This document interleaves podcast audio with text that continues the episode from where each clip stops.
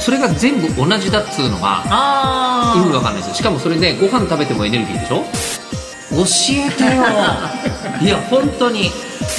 やろうと思ったらこの野球の試合何十人だよねとか言えるってことですよねあそうですね現象としてはねきょ巨人のねあの試合とかね科学のラジオラジオサイエンテ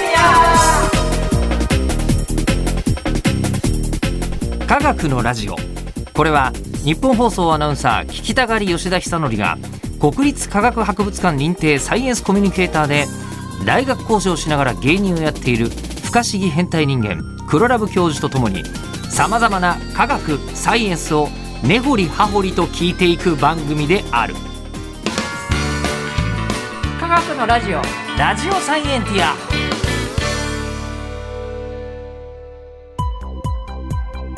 間違った話はしないけど正確さにこだわると逆に分かんなくなるので興味を持ってもらえたらこの世界はめっちゃ細かく説明してくれる人がいるのでそちらを参考にしてください、で、えー今回ある意味今までで一番聞きたかった話かもしれない、あ本当はさ4つの力じゃないんですね別の力も気になってるんですけど、 はいえーエネルギーってみんな気軽に言うじゃないですか、うんえーであの例えば木に火をつけて燃やしたらあったかいうんこれエネルギーな感じはわかるんですよ、うんうんえーでもそれに対して1エネルギーとか言うじゃないですか上の方にあるものがはいはいはい今1エネルギーがある位置にいると、はいで下がドーンと落ちるとうんこれが1エネルギーとか言われるんだけどうんこれ同じエネルギーって言葉使ってますけど、うんいやいや火が燃える話と上から物が落ちる話は全然別やろとうんなるほど感じてしまうわけですよ。なるほどんでなんでこの、あのー物理学者の人たちとかは同じものとして扱うのエネルギーをと。でしかも何ですかあの人間が物を食べてうん体が動くのもエネルギーだって言うじゃないですか。まあ確かにエネルギーという言葉使いまくってるかもしれませんそうそうねいろいろ漠然とでなんかなんとなく分かるものがあるんだけど全部同じ言葉が使われてるってことはなんか筋が通ってんだろうなと思ってうんそれが知りたいんですよ。いやいやだからこれなるがほどこれが今までで一番分からない。ってことで今回のテーマはエネルギーとは仕事をする能力であるエネルギーってそもそもはいはいギリシャ語でうん仕事を意味するエルゴンっていうところから由来していて、なおまあそれはなんとなくそういうのはありそうな気がしますね、ギリシャ語とかはね。そうそうおそうで、まあ、よく言われるのはジェットコースターの例とかとかいいんですかねジェットコースターの例あれはジェットコースターはあのよくまあ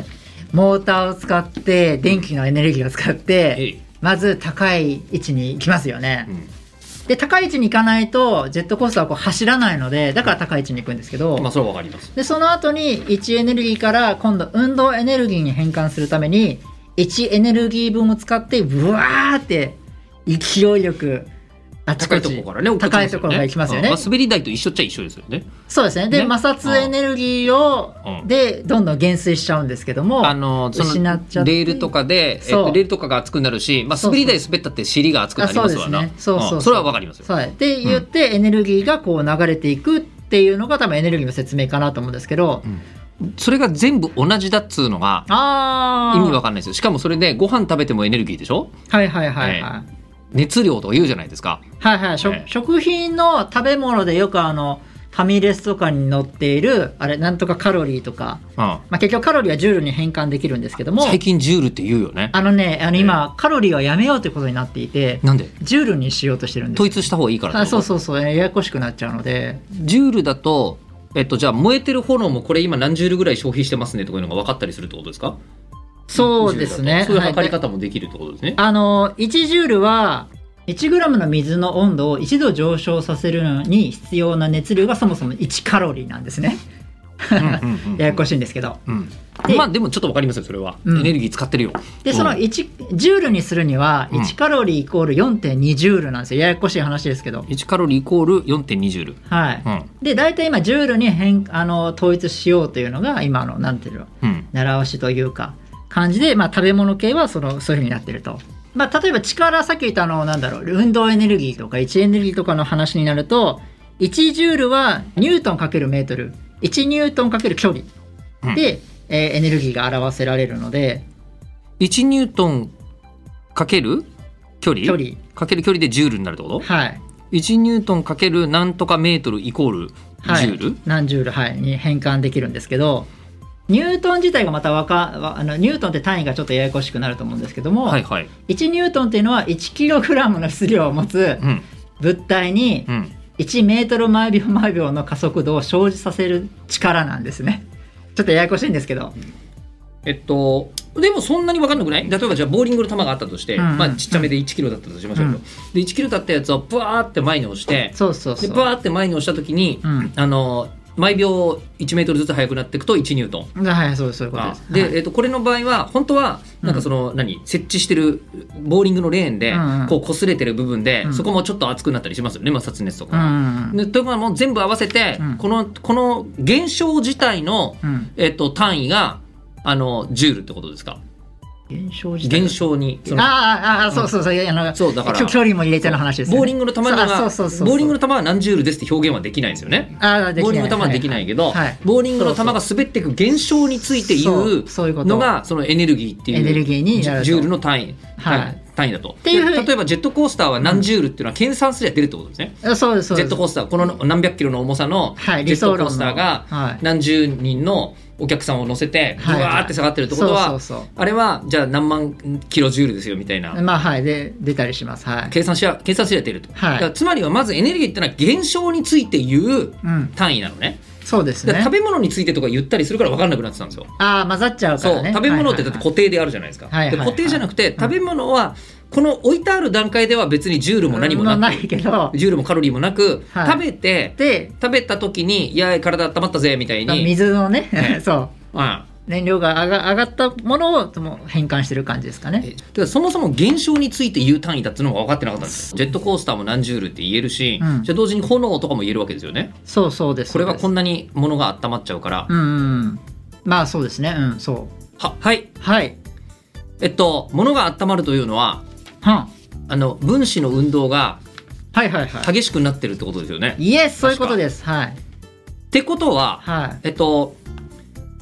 その何ですか、そのボーリングの球をレーンの上ビャーって転がすと、何ジュールの現象って言えるじゃないですか。はいつまり、湯が煮え立ってるのも、うんもっと小さく分類して考えると、うん水分子がポコポコすごい勢いで動き始めるからうん湧いてるわけですよね。はいで今この例えばじゃあこうビーカーで水沸かしてるとすると、うんそのビーカーがで水が沸かされてる状況をこれ何ジュールだねって言えるってことですよね。そうですね。はいはいはい。えじゃあ、うんえっと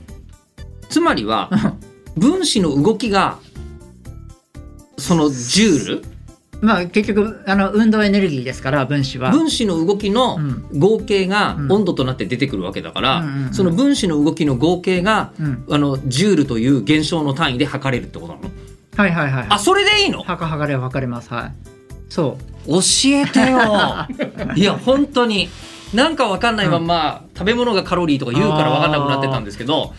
う。いやでもすごくいい質問な気がしました。なんでかというといろんな分野専門家はそのその世界しかやらないのでそのいろんな分野の共通な疑問っていうのはあんまり思わなかったのでうんあなるほどねって今だってジェットコー思スタいましたーだとからまあ確かにそうかジェットコースターとコンビニのスイーツが同じわけないじゃんと思ってああなるほどずっとででも現象だと言われるとで食べ物はその段階では意味なくて、あーはいはい体に取り込んで体が温まったりするからその分体の分子の動きが活発になっそたうりそうですねあの運動したりしてねカロリー消費とか言いますもんねよくねですよね、はいそのそのためには、です食べ物から取る必要があるから、うんうん食べ物がジュールというなるほどねことなんだあそうなんですまあカロリーとは言われますけどそうですねあとはあの素粒子の分野だとちょっとあのなんだろう世界が違うのでほう1エレクトンボルトっていう単位でよく使われるんですねジュールとは使われあんまり使われてないんです今よ初めて聞いたエレクトロンボルトあの電子1個を1ボルト移動させるときに必要なエネルギ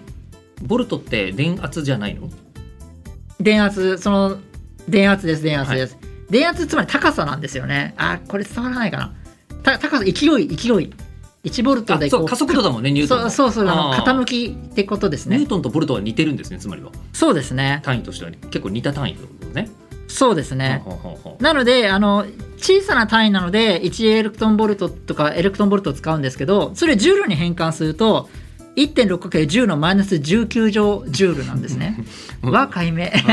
小さすぎるんですよ。小さすぎるけど、エレクトンボルトもジュールもまあまあやってる測ってるものは同じもそのう言いたいいことは共通な世界にいるんだよっていうところが多分エネルギーの多分そうだヨッピーさんの質問の答えになるのかないっやわ分かってきましたよやっと分かってきましたよていう感じですね。なるほど、うん熱エネルギーうはん当然のことながら同時にうんこうあの何光エネルギーとかにもなったりするわけですよねそうですそうですそう同時です。にはい電球とかはいも LED とかもはいはいはい。光いっぱい出てて、うん熱は昔の電球ほど出ないけどもけども両方で出てるとそうそうそうでいずれにしろエネルギー使ってるんだと必ずエネルギーはあのなくならないエネルギーは移動するエネルギー保存の法則っていうのが成り立っているので世のなん中とにはなく聞いたことある、はい、うんそれがうん大前提にあるんですね、えっと、エネルギー保存の法則をうんすげえ分かってない人間の理解で言うと、うん、こうお風呂があるじゃないですか、はいはいはいお風呂沸かすじゃないですか、うんうんうんでお風呂沸かしてほっとくと、うん例えば40度ぐらいだったのあがーそのうち30度とかに下がるじゃないですか、はいはいはでその30度に下がってい、でもえっと、その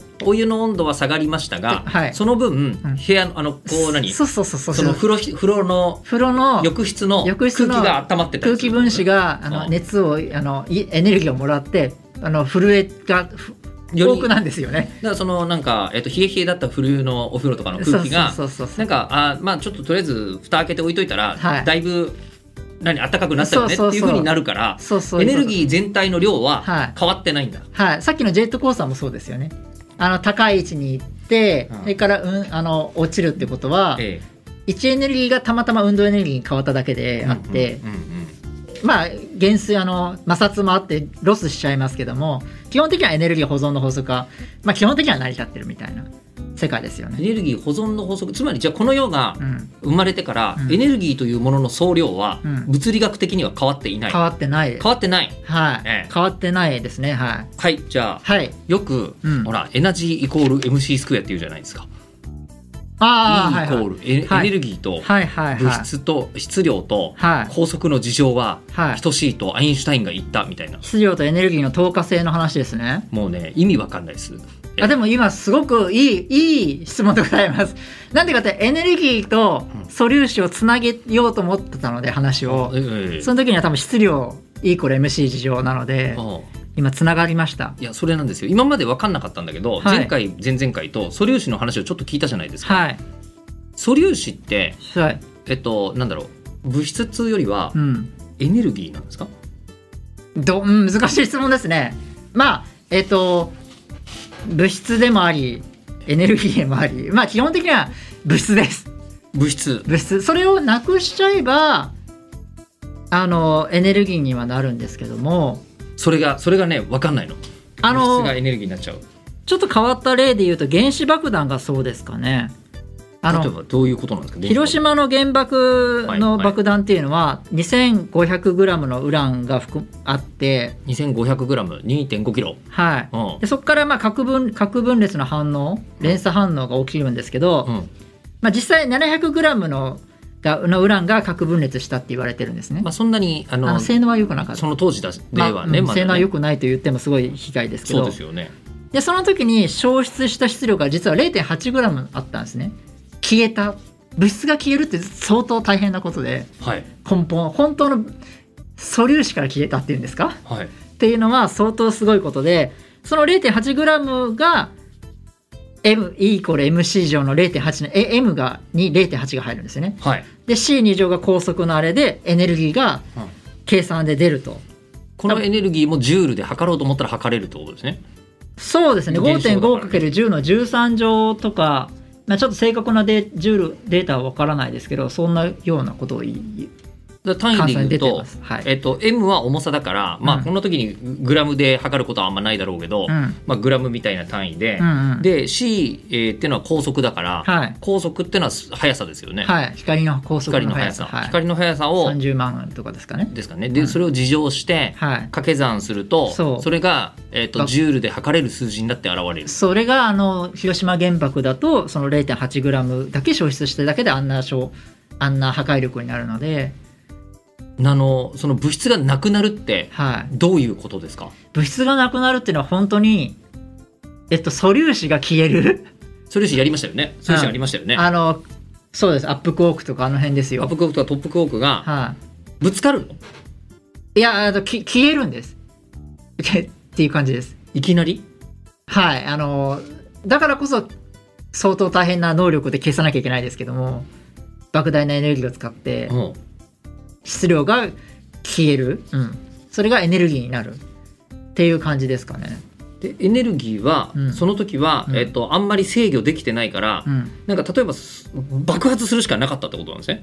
そうそうですそうです消えた時に、うんそれ消えた時を一歩一方一方向に放射しようなんてことはできないからうんうん、ああはいはいそうそうそうもそうう爆発ボワーンってさせるしかなかったっていう、はいはいそうそうそうそうもし物質を消したとするとそういうことになっちゃうってことなんですだかねら物質を消すってことは相当大変なことで結局例えば今目の前にチョコレートがあります、うんうん僕はチョコレート食べます、うん食べたとしてもチョコレートはなくなるけどうんそのチョコレートの分子がいろんなまあ、体の中で吸収され分解てで結局そのエネルギーになって、えっとうんこになったりして結局その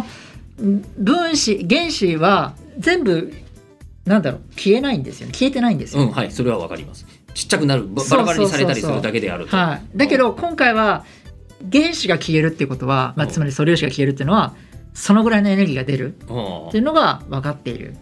て感じなんですよね。消えるがまずわかんないですよだって全部保存されてるもんだと思ってたらなんか消えちゃうっていうああ逆には生まれるってやり方もありますよ。 生まれるそんなことできるエネルギーから素粒子を作るっていうのができてうん現実今あの埼玉の加速器とか筑波でもあるんですけちょっと待どって埼玉とか筑波とか意外と近く でやってんのそんなことやってますよはいそんなことやってるんだあの素粒子を作ってそれでその素粒子を研究してるんですよ。あの作ってからはあい、そういうのもあるんですよその宇宙が始まるうー状況を作ってるみたいなところがあってそういうのはまあいつかは別なところでやると思うんですけど話は加速器っていう装置があるんですけどそこでは相当エネルギーを使って物質を作るっていうこともい現現実やってるんですよ。でその物質を作ってそれからビームを出すとかなんかわけのわかんないことかもしれないですけど追生成っていうんですけど、うんそうやってエネルギーから物質を作り出すってことも普段普通に普通というか研究室では行われてることではあるんですよね。じゃあエネルギーと素粒子はお互いにうん変換可能ではあるんですね、そうあの不思議なことかもあの SF 映画のように聞こえますけど本当そうなんです。じゃああの原子爆弾の時はうん、あのそのなんですかそうそう逆ですよえね。っとまあその素粒子がつまりエネルギーになっちゃったわけですよねそうそうでそ素う。粒子しか素粒子の中の、うんえっと、原子とか原子の中の、えっとう陽子とか中性子は別に、あのそんな壊れてないわけですよね。いや素粒なくなっち子ゃってるなくなっちゃってます素粒子がなくなってるってことは素粒素粒子は原子核とかいろんなのを作ってるので、ええそれ自体がなくなってる。あ大元がなくなるからあそうそうそうそうそうか大元がなくなっちゃうからそもそも存在できないあでもなくなったのはほんの 0.8g だけ。あそうし結か果な的くになっはてそうないですけどはあとりあ えず今までよりはちょっと分かった気はします。まとめて言うと,、はいうんえっと素粒子とエネルギーはお互いに変換可能であると。そ誰がどう気づいたのかはちょっともうわからないレベルですけどううんこれは気づいたのはアインシュタインが気づいたのアインシュタイン気づきましたねいいこれ虫事情はあでもこの話はあの宇宙始まりにもつながっていくので次の週にちょっとね宇宙の始まりがね、はい毎回ねなんか一個の点から始まるとかねどういうことみたいなのが全然分かってないんですよ。今回はまあ細かくは言わないですけどもそのエネルギーに関係するようなことで言う言いたいなと思うそう素粒子に関係することあで話そうかなとちょっと長いのでね話がわかなりっまちしゃうたのではいはい、と思います一応ジュールが減少に対して言う単位だったのが分かってましうた。だからんやろうと思ったらこの野球の試合何ジュールだよねとか言えるってことですよね。あそうですね現象としてはね。巨巨人のね あ試合とかねあああれ何十ルだなみたあい今日こいつすっごいピッチャーいっぱい交代したから今日の試合ジュール高かったなみなたいなことあがの言えるって言いますねはい言えるってことですよねはい観客のねあおあ多さもね十ルになるでしょうからねなるな るほどなんかジュールいろんなもん測れんじゃないそうですねねうんああ確かにそういうふうに考えたことなかったか らあなあジュール経済学ですよ。ジュールがなる べく小さくなるようにみた 十いル経済な省学エネな省エネなああうんいい面白いそれはいとことで、えーはい番組では聞いてる人からの質問を募集します科学的に気になることクルラブ教授に聞きたいこと感想などは科学アットマーク 1242.com KAGAKU アットマーク 1242.com まで送ってくださいではまた次回、えーお相手は、えーかなりあのジュール少なめで生きてる感じがする吉田ひたのりと科学って面白い黒ラブ教授でした調べてる最中に面白がってたもんね